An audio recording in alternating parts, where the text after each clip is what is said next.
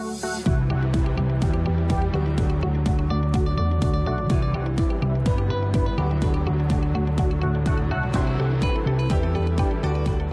a little phrase I live in Fish Hoek and I travel through to Googs um, every second day. And there's a, a little hymn that I find myself often singing, and it says, Strength for today and bright hope for tomorrow. You know that one? Blessings all mine and 10,000. Strength for today and bright hope for tomorrow. And when I was thinking about what I wanted to share with you guys today, I thought I was going to share on Moses. And actually, I said to George, I'll share on Moses. By the way, George is not just staying away because I'm speaking. He's at uh, Church on the Way up in Kloof. Let's just pray for them. I don't know where they are in their service right now. Father, I thank you for George. And I ask, Lord, that you would empower him in such extraordinary ways. I thank you for your protection on him, your grace to fill him, your wisdom to overflow in his life. And Lord, we pray for the church on the way up in Kloof, and we say more. Let your kingdom come and let your will be done up in Kloof. In Jesus' name, amen. But I was chatting with George, and I kind of said, Well, I think I'm going to speak on Moses. And then yesterday, God very, very clearly said to me, I want you to speak on hope. And so that is what I am so excited and delighted to be able to share with you today. So let's just put our hands out before God and just, you know, I love what Julian was saying, you know, just receiving, just receiving from Him. Yeah, thank you, Holy Spirit. Thank you, Holy Spirit. More and more of you. There was a young guy who was sitting in the corner over there earlier on. Ah, hello, sweetheart. I, I looked at you as you were sitting over there, and I felt God say that there is a real David heart on you. And I don't say that lightly, but I feel there's something about God's um, putting within you that David heart. David didn't get everything right all the time. But one of the things that I see in David, David's life, which was just extraordinary, was that he was kind of alone for a really long period of time. And then God brought him into a place of prominence. But in those sort of hidden away times, that's where he knew how to understand the wisdom and the grace and the strength and the power and the invasion of God in his life. And I just sense for you that God is saying, you know, you may be sitting in a corner now as a young guy, and I just, I was actually watching you for a little bit of time, and I just, just saw this oil on you, this grace upon grace upon grace upon you. And David was anointed. And I just sense for you that there's going to be a development in your life where David was anointed. And then there was a period of waiting didn't kind of step into all God had for him straight away. There was a period of waiting. Then he became king over Judah. And then there was a period of waiting, and then he became king over Israel.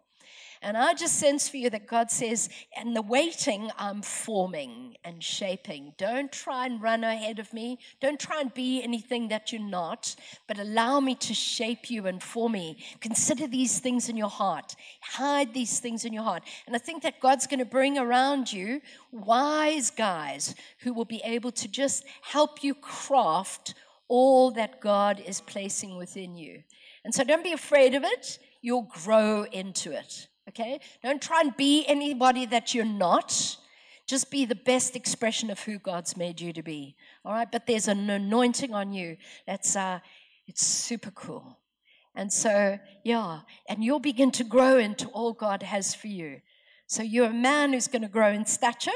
See you as a tall guy who's able to see far, but go deep. And you're such a gentle chap. You're not, you know, you're not, you're not a big big loud mouth. But God says, actually, don't hide in your shyness because there's a whole lot of His powerful grace. David was a king, he was a prophet, and he was kind of dabbled in the priesthood as well. So that's, I just see that over you. All right, sweetheart. Yay for you. And then, uh, the, I've forgotten his name. Nick. Where are you, Nicholas? Has he gone off for a coffee? Oh, shame for him. He's just missed out. Never mind. I will give it to him personally. But I also felt James for you and Danny. How exciting that God has brought the two of your lives together. But James, I just sense that there's this um, transition coming for you, change is coming for you. Uh, and there's some new developments. You've not only had to step into marriage, which is fun. Who gets the lion's share of the bed? But you, you do. Yay for you. But I just sense that God is saying, actually, He's given you the, the ability to see in design and construct and that He's going to increase that in you. And actually, um, there's, there's some changes coming in your life, some repositioning for you and for you to be, you know, be ready for that. But I sense Danny's going to sing some songs of deliverance that are going to really break open areas. But for the two of you, you're going to walk through doors of favor. And uh, I don't only see it in the kind of church context and the music context. I think it's in your job. There's going to be some real aspects of incredible favor over you. And God's going to bring men around you who are just going to understand what's in your heart. They're going to see God's call on your life, even if they're not yet Christians, and begin to place you in a place where you will thrive like a well-watered garden. So I just, I just want to bless you with that, James. Yay. Oh, isn't God good, hey? Isn't God good? Just take a few seconds. Lord, I thank you that you speak to every one of us. There's some prophetic words that come, but you, you speak to us. You speak to us. Thank you, Jesus. Thank you. The lady over there, and she's got a mustard and a little scarf around her neck. Sweetheart, I just get this little phrase for you joy comes in the morning and there have been some situations around you that have caused you to question and just be a little bit kind of downcast. If I'm wrong, just kind of go like this, and then I can start now, stop now. But the Lord says actually, joy comes in the morning. And I see that it's, there's been kind of a dark night for you, but the sun is beginning to rise with healing in his wings. And there's a season where joy that's going to strengthen you to be able to lift up your head again, to be able to laugh again, to be able to dream again. And God says, actually, uh, those dreams are not going to be nightmares, but they're going to be filled with hope and grace and future.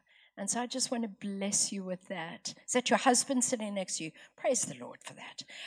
But I just I'm just sensitive. Just take hands. Father, I thank you for this couple over here. I thank you, Lord, that they don't kind of push themselves forward. They're not kind of big, hey, look at me now. But I thank you, what is hidden is coming into manifestation. I thank you for just, they will be carriers. You're going to be people who bring people into a place of peace. You are peace carriers. And um, because you know what it is to live in, in times of turmoil, God says you're going to be peace carriers because God's going to invade your lives and invade your homes, your home with peace. And I just sense as well that God says you have very generous hearts. There's a generosity in you, and there's an increase of that generosity. So, what you sow, and I'm not just talking financially here, what you sow, you are going to reap exponentially. So, whatever you sow, you get, you're going to be the benefactor, not other people being the benefactor. You're going to be the benefactor. And God says, actually, I give you permission to enjoy all those benefits. And so, Father, just thank you. Thank you for, for that. So grateful. Yeah, yeah. Some of you looking at me going, please don't pick me, please don't. And some of you are looking at me going, please pick me, please pick me. No. Yeah. Ah. Go with your finger like this. Oh, you've just dropped your hand. You're going, oh my God. it's you. Yeah. How cool is that? It's you. Just relax. Yeah, Father, I thank you for this, this precious lady. She's kind of sitting there thinking, what is happening here? Sweetheart, I'm not going to tell your fortune, but I am going to tell you that you are intensely loved by Majesty, that when he shaped and formed you, he looked at you and he said, This is my daughter, in whom I am well pleased. And you may not get it all right. We never, none of us do. But the Lord says this your steps are ordered by Him, even when you don't feel it. And there may be moments that you stumble, but He's going to uphold you. And those disappointments that have caused you to step back on your back foot, God says, actually, I'm going to steady you because if you step too far back, you're going to fall. And I'm not going to allow you to fall. I'm going to hold you steady and strengthen you on the inside. God says there have been some deep things that you've cried for in the middle of the night. And there have been things that you've done war for in the middle of the night. God says, I've got it. I'm going to, I am, I just see him saying, I am the God who makes the way. Where, you know, that we were singing that earlier on. You made a way where there was no way. And God says, actually, I'm going to I'm going to plow out a new way for you. And, uh, you know, you've been standing sort of this way and that way. God says, actually, just stand, stand and be counted. I'm not going to cramp your style.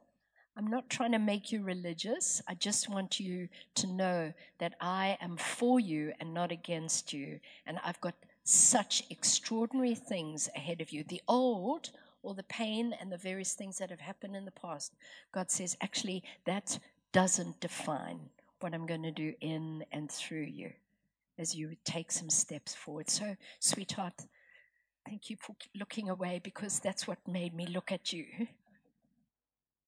Yeah, thank you, Lord. How kind is God, eh? How kind is God? strength for today and bright hope for tomorrow. So, that word hope is an incredible word. Definition of hope is this a confident expectation of what God has promised and strength in his faithfulness. Isn't that cool?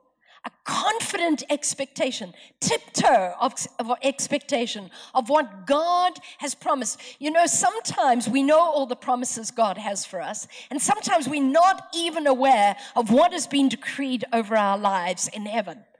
A confident expectation, even if I don't know it yet, God. I thank you that you've got it and strengthen his faithfulness. I have seen time and time again that God's promises absolutely determined, are determined by us trusting in His strength. Because most of His promises make us scared to the very core of our being. Because it's vastly bigger than you and my and, and me. And that's some synonyms for the word of hope is the word trust, anticipation, expectant patience, standing on tiptoe.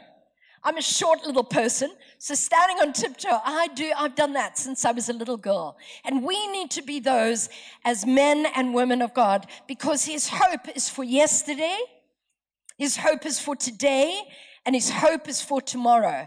Now, the Hebrew word for hope is a very interesting word because it means a cord, but I love this. It also means an anchor. And hope anchors us. Hope anchors us knowing who He is, and here's the important thing, and whose we are. So often we want to know who we are instead of knowing whose we are. And so hope is critical in our lives. It's not just a little added extra. That word hope has been so overused that it's kind of lost. We've lost, we've become familiar with it that we've lost the fascination in what the truth of what that word means. And in 1 Corinthians 13, verse 13, it says, Now faith, hope, and love. Faith, hope, and love. And the symbol for faith is the cross. And I want to say, as we begin to look at hope, we have to look at the two sides of it faith and love. And faith positions us. It positions us. It positions us before this outrageous, scandalous grace of the cross and what Jesus has done for us. I love the fact that there is nothing more I could do. There you are, Danny. Sorry, did you hear that word I had for you? How cool is that? Faith, there is nothing I can do to make God love me more or less. The enemy wants to get us twisted around that so we look through a glass darkly and the cross becomes distorted. And there is, sorry, I'm shouting. I was doing it in the first service too. But we need to, we don't worship the cross, We worship Jesus who died on that cross, who is seated at the right hand of the Father, and he's interceding on our behalf. And I am so excited about intercession because it's not about him going, Oh, Father, please, you know, sorry about all their problems, sorry about all the, mm, get it wrong. His intercession goes like this Hey, check him out. Isn't he an handsome little soul? I absolutely adore him. Hey, Papa, do you adore him too? Holy Spirit, tell him that we adore him. That's what intercession's all about. It's saying, Come on, angels, cheer them on. Make them strong and courageous. Make them very strong and courageous. And so faith positions us. It is a finished work, faith. That's what it is. And I step into that finished work and it's outrageously brilliant. I just turned 61. I know that's terribly, terribly young. And I tell you something, there is something stirring inside of me that I'm going, God, I just thank you so much. You are giving me life and life in abundance. And yes, the generations to come, I bless them. But I thank you, Lord, that it's not over for me. And it's not me having a midlife crisis. I've done that, been there, and bought the t shirt on that. But faith positions and hope anchors. Hope anchors us in this crazy, broken world that we live in. And it is a crazy, broken world where we're tossed here and there. I don't know about you, but when I look at the television, as I look at all the media stuff, sometimes I just get fatigued. And sometimes because we've experienced so much, we get compassion fatigue. We just can't feel anything anymore. Whatever. Whatever.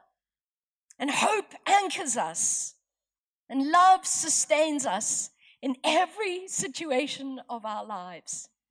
The Trinity is dancing over us. The Father is sustaining us with His love and His protection. Jesus is sustaining us with His love and His passion. And the Holy Spirit is sustaining us with His love and His power. His power at work.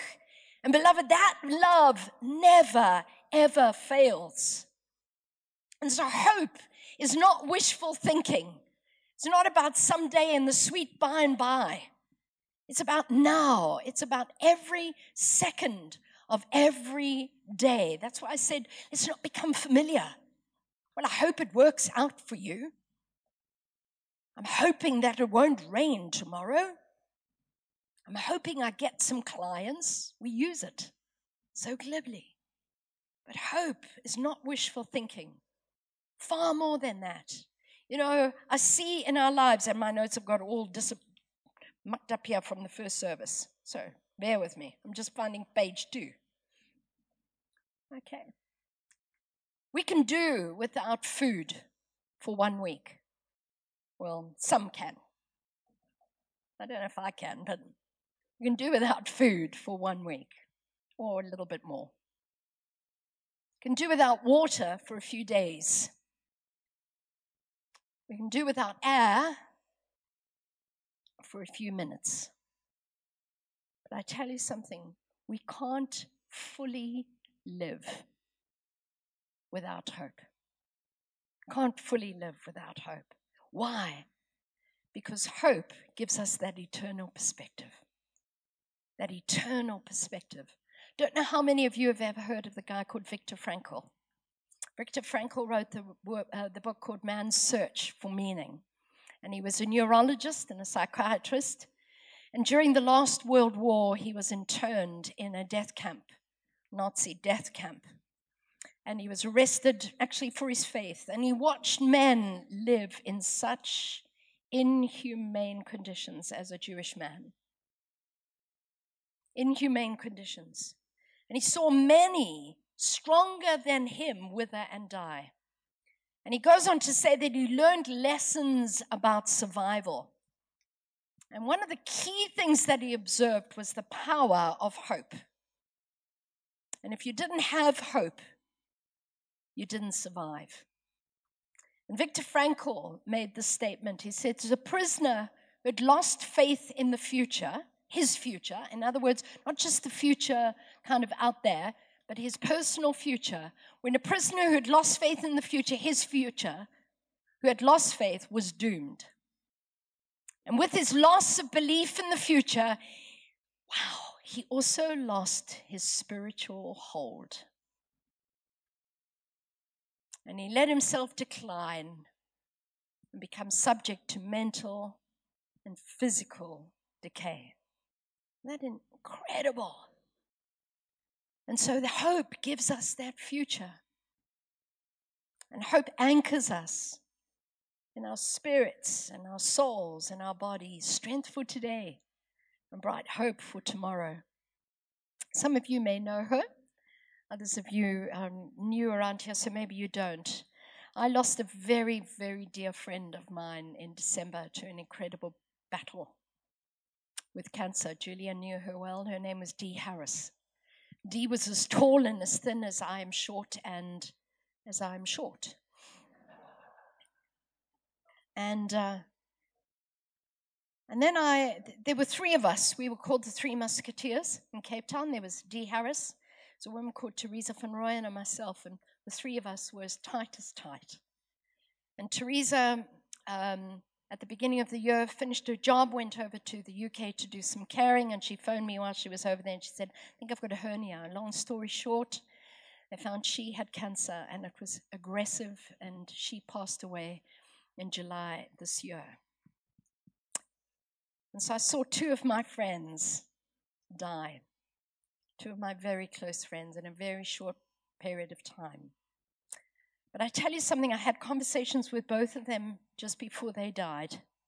And both of these amazing women died full of faith. Hope, listen to this carefully hope is not about survival, but it's about eternity. Hope is not about survival, it's about eternity. And hope is not positive thinking, but permanent trust.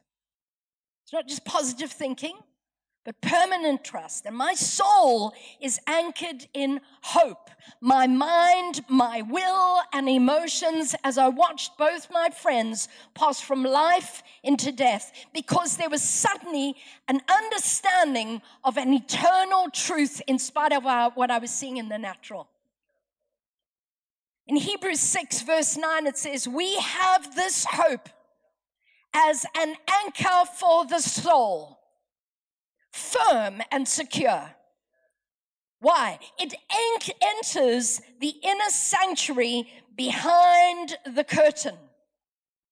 And what Paul is saying, if you wrote Hebrews, what Paul is saying, you cannot engage with hope from a religious perspective. It is a privileged position. That's what it is. It's not a religious kind of sweet by and by. It's a privileged position in the Holy of Holies, right in His presence. And it's not for one day when I die, it's now. Every moment of every day to live in that position that He places us. Because hope is not optimism. Optimism has everything to do with psychology, and I'm not having a go at psychology, but optimism is everything to do with psychology. Hope has everything to do with theology. Optimism is about human understanding or human kind of, no, it's going to get, it's going to get better, man. Yay. It's going to get better. We'll fake it till we make it. Optimism. Hope is all about God revelation so deep, and it comes from the very source of the throne room. And because it's from there, hope faces real- realities head on. Doesn't fudge it, faces realities head on. But it believes. It believes. And it holds on with faith and love. That's what hope is all about. And there are realities for all of us at times of devastation. There are realities of disappointments that come to all of us. There are realities of times that we have more questions than answers. But in it all, I am anchored by the God of hope. Not just a concept, I'm anchored by the God of hope. And he, in spite of all these devastations, in spite of all these disappointments, in spite of all these questions, he holds me steady. And he brings his perspective, his eternal perspective. He brings his peace. And he anchors this little mind in his good and glorious hope because he is the God of all hope. And so I am done with trying to be optimistic. And we are living in a country where we need solid hope. Solid, solid hope that we can look at situations, but we're held by the God of hope. And so we stand in this land and we go, I'm here for such a time as this.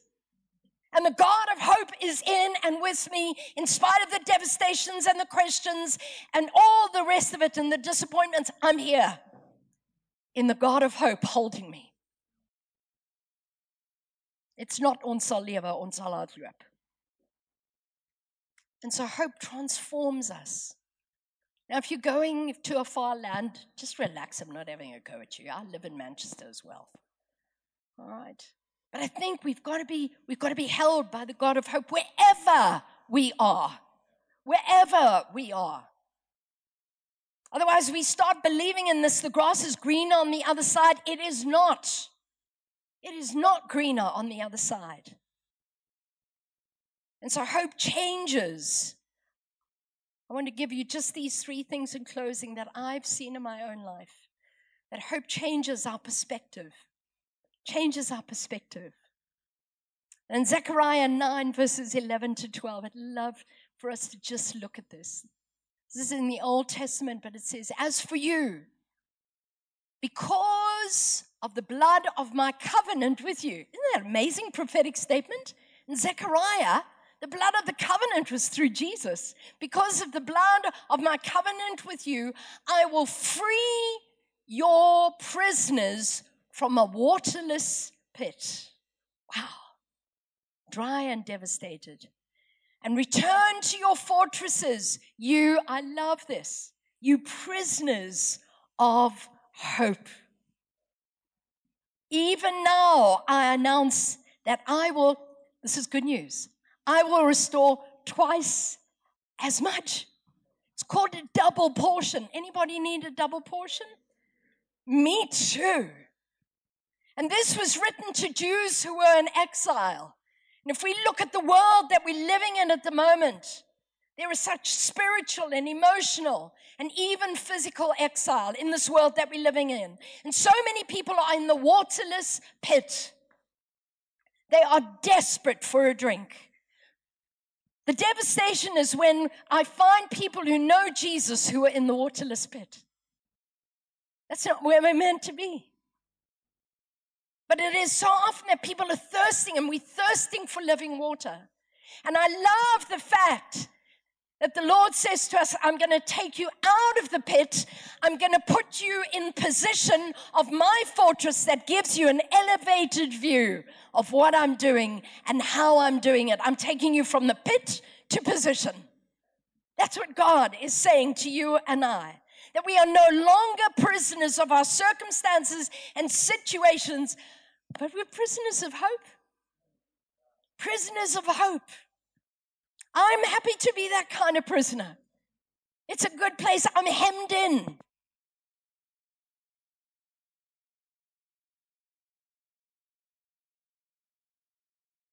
Way to keep me silent. Prisoners of hope. And beloved, to become a prisoner of hope is a choice. You can stay in the waterless pit where you can choose that strong tower. We have to choose that. And if you've heard me speak before, you've heard me say every decision you make determines the direction that you walk in and the destiny that you reach. But we have to make that choice to lift our gaze higher and to be able to see further. Why? Because I'm changed by the living God who's at work today. And so hope changes perspective. Hope gets us ready. An anticipation of something to come. The farmer plants his seed, then he waits, expectant for that crop. The mummy who's pregnant, she waits in anticipation, tiptoe of expectation. And as prisoners of hope, we cannot be passive. There is a collaboration with heaven, with the God of hope. It's not some passive thing that we sit back. Hope is extremely active, along with faith and love. And there's an incredible story. I love the story of Joseph in Genesis chapter 40. And there was Joseph, this amazing man. And for what, you know, because I don't want to go over too long, and blessed are the short winded, for they shall be invited back. But here was Joseph, you know, he, ha- he has this phenomenal dream when he's a kid. Remember the story? But not, but not much wisdom. Really, really not much wisdom. So he just blurts it out. And of course, then the ramifications of that becomes Billy No Mates along the way. But wherever he's put, there's favor on him. So Potiphar's house, there's favor on him. Then the naughty lady starts telling Skabenga stories. And he lands up in prison. And even in prison, there's favor upon him. And suddenly he's sitting in this, and he was just so normal and so human. You know, sometimes we kind of make it all nice and sweet. And he must have thought, did I hear God right? Did I interpret that right way, way back? Many centuries ago? I'm not going to, that's from the musical. And all of a sudden, into the scenario, two blokes have dreams. And suddenly he finds himself in a position where he has to interpret the dreams the cupbearer and the baker. How do you tell them those kind of stories? For you, sweetheart, favor upon favor upon favor. For you, you better phone Doves. You're on your way out. And then they forgot about him. And he was still sitting in prison. And suddenly, there is that suddenly. The cupbearer remembers who he is. And Joseph moves into the position that all that time had been shaping him for. And the God of all hope had been with him from way, way back. And suddenly he becomes a reformer in Egypt, a major reformer in Egypt. He's a prince in the land. But we need to also look at the fact that even though there was favor on him, there was famine in the land. So it wasn't just the lack of situation he was in, but faith and hope and love gets us ready for what God wants to do in and through us. And our response to this God of hope is God, I'm preparing. I'm preparing my actions, I'm preparing my attitude, and I'm, in, I'm getting myself aligned for the suddenlies that you may bring into my life. Doesn't look like it's coming too fast, but I'm getting ready. I'm getting ready because I trust the God of hope. And the third thing is that this is so exciting for me that hope changes generations. I've never had kids of my own, but I tell you, I've got loads of spiritual kids. Loads this boyki down here who I honor and respect so much. I used to lead worship in the good old days, and Julian used to do the overhead projector. That's how he started his ministry, folks. Transparencies. it's true. it's true. And my goodness, I salute what God is doing in and through you and Katia. Wow. Wow, amazing, amazing to see. but hope changes generations. Have a look at Hebrews 11, verse 13. It says, All these people still living by faith when they died, like my two darling friends. They did not receive the things promised, they only saw them and welcomed them from a distance, admitting that they were foreigners and strangers on the earth. I want you to do something with me. Would you mind? If you're right handed, just raise your right hand like this. I'm not going to ask for your toilets. Or if you're left handed, your left hand. And I want you to just wave. Just wave like that. Just look ahead and wave. Just lift your heads a bit and wave. I know it looks absolutely bonkers, but just do it. This is what you're doing right now. You're waving at the promises still to come through generations. Keep waving.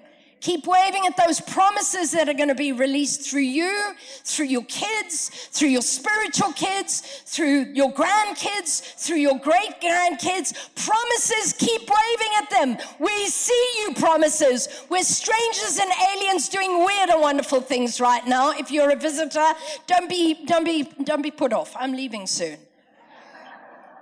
But we wave at the promises. What does that mean?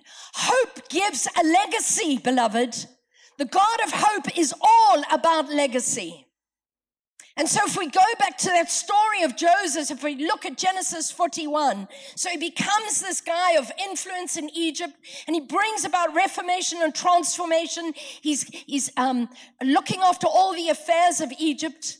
And suddenly his brothers come. You know the stories, the story. And so there's his brother and his father. And then it was the tribe. And then it was the nation of Israel. An incredible legacy that he had. And the question I need to ask myself as I ask you as we look to this God of hope is what are we running after? I am so fed up with people running after my ministry. Forgive me if you've been using that language. Actually, no, don't forgive me. We need to be those who are running hard after Him and being able to say, Lord, I thank you for my position right now. I know you as the God of hope. I've got this baton for a while and I'm going to give it to others, the generations to come. I'm going to be cheering them on. I'm going to be holding them up. I'm not leaving the team. I'm still part of the team. But I thank you for generations. And I'm chasing God after you and being able to be one of those who invites others to follow this God of hope. You see, God's promises are not just for me and to me, they are through me. Not just for me and to me. Love it. I love, you know, getting blessed by God. It's the best thing. Seriously. I get really, and this true confessions, get really hacked off when other people get promises and I don't. You know? You want to get in behind them, just in case they're the wrong person and I'm the right one. I do. I love, I love the promises of God. But they need to be flowing through me to others, the God of all hope. And when we begin, thank you. And I have, as I was preparing this yesterday, I felt this and you may not agree, but I, I'm going to hold to it anyway. Hope has very little, if anything, to do with outcome, but rather trusting what God is about. Think about it. Hope has very little, or if anything, to do with outcome. See, we love outcome. I love outcome. But if we are going to begin to understand the God of hope, there is far more I am trusting what God is about. I may not be able to see it, but I trust him. And he is the God of hope. And I'm held and anchored in that. And nothing is going to hold me back. And I'm a co-laborer with, laborer with him in every situation. It's not about wish, wish, wishful thinking, but it's about an anchored and an absolute theology. And that's what God wants us to get a hold of about hope. And in closing, I just want to read some scriptures from 1 Peter. Incredible story about Peter, this man who, you know, phenomenal things happened to him. He was such a naughty boy. And then he got his life right, and there was the outpouring of God. We know the story. These scriptures are written when Peter was in a place where people were scorning their faith, criticized for their morality, and mocked for their hope. Peter was in jail, and he writes this in 1 Peter 1, verses 3 and 4 Praise to the God and Father of our Lord Jesus Christ. In his great mercy, he has given us new birth into what? A living hope. Expectation beyond situation going on here. Through the resurrection of Jesus Christ from the dead and into an inheritance. The inheritance of now and eternity that can never perish nor spoil or fade. Isn't that amazing? I want that kind of, I want that kind of inheritance from the God who's the living hope. And then in 1 Peter 1 verse 13, therefore, prepare your mind. Prepare how you think deeply. Prepare your understanding. Prepare your imagination, actually, what it's saying, for action. Be self controlled. Set your hope fully on grace, on the grace, the unmerited, the outrageous favor to be given to you when Christ is revealed. And that revelation of Christ is not just someday, every day. When Christ is revealed every day in me, one fear we should have, and maybe you've heard me say this, and I really hold myself to this every day. I do not want to become a professional Christian. Done that, been there, and bought the t shirt. That I hold to a form of godliness, but I deny all the power thereof. And my goodness, I have to watch that every day in my life. The revelation of Christ every day, new every morning. And the final scripture is 1 Peter 1, verse 21. Through him, through him, you believe. You trust in God You raised him from the dead. That's faith. And glorified him so that your faith and hope, where are they? In God. What a blessed assurance.